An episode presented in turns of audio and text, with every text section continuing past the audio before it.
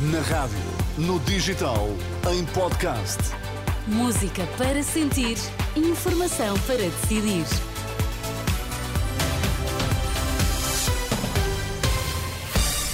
Então o que é que é importante sabermos a esta hora? As corporações de bombeiros querem acabar com as horas de espera e passar a cobrar uma taxa aos hospitais que retenham as macas das ambulâncias. Prepare-se, vem frio e temperaturas negativas.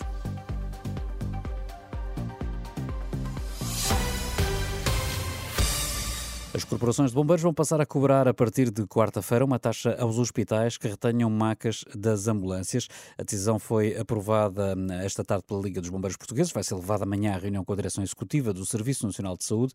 Depois da primeira hora de espera, as corporações querem passar a cobrar uma taxa que terá um agravamento de 50 euros por cada duas horas eh, por cada maca que esteja retida num hospital.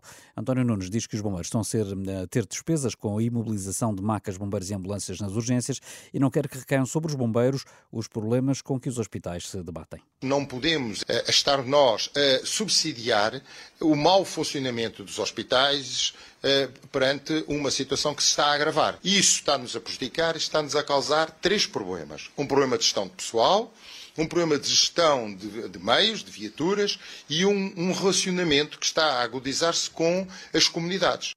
António Nunes dá mesmo o exemplo da semana passada, quando em Coimbra 18 ambulâncias estiveram paradas mais de 20 horas. Questionado sobre qual vai ser a reação caso os hospitais não paguem esta taxa, o presidente da Liga dos Bombeiros ameaça que a medida seguinte será não retirar do hospital os doentes que têm alta. O Hospital Amadora Sintra vai abrir um inquérito ao caso da grávida que perdeu no dia 25 duas bebés, às 27 semanas de gestação. Apesar da utente não ter apresentado qualquer queixa ou reclamação formal, foi aberto o inquérito e dado conhecimento à Inspeção Geral das Atividades em Saúde. Segundo do hospital, o utente está a receber apoio psicológico. Há duas semanas que Portugal registra um excesso de mortalidade. Desde 24 de dezembro morreram mais 1.600 pessoas do que é habitual para esta altura do ano. Para Gustavo Tato Borges, presidente da Associação de Médicos de Saúde Pública, a gripe e os níveis baixos de vacinação explicam em parte este fenómeno, numa altura em que o Serviço Nacional de Saúde está fragilizado, mas há mais razões a ter em conta. O grosso desta mortalidade em excesso ocorre na faixa etária dos 70 ou mais anos, o que é significativo se nós considerarmos que neste período que estamos a falar viemos de um pico de incidência, ou pelo menos um aumento da incidência da gripe entre, e das infecções respiratórias agudas entre o Natal e o Ano Novo. Eh, temos uma cobertura cobertura vacinal para a gripe este ano bastante abaixo daquilo que foi o ano passado. Tivemos uma onda de frio ali na altura de Natal, antes de Natal, e agora estamos a voltar a ter outra. Uh, pelo meio tivemos o fim de ano com muitos constrangimentos nos serviços de saúde. Foi um conjunto de situações que levaram a um excesso de mortalidade presidente da Associação de Médicos de Saúde Pública, ouvido pelo jornalista Vasco Bertrand Franco. Bragança e Vila Real estão sob aviso amarelo, o terceiro mais grave da meteorologia até às 3 da manhã, tudo por causa da previsão de neve para trás dos montes. As temperaturas mínimas, essas vão chegar aos 3 graus negativos no distrito de Bragança.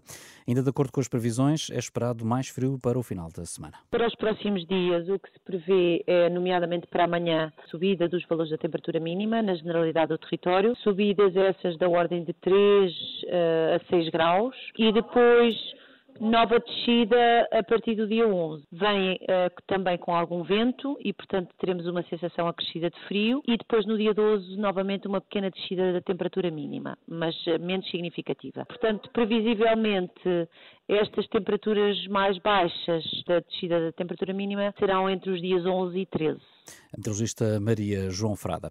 A falta de professores tende a agravar-se. Só nos dois primeiros meses deste ano está previsto que se aposentem mais professores do que em todo o ano de 2018. Em janeiro e fevereiro deixam a escola pública 749 docentes e educadores de infância, de acordo com as listagens da Caixa Geral de Aposentações. Só este ano letivo já se aposentaram mais de 2.100 professores, são mais de 634 do que em igual período do ano passado.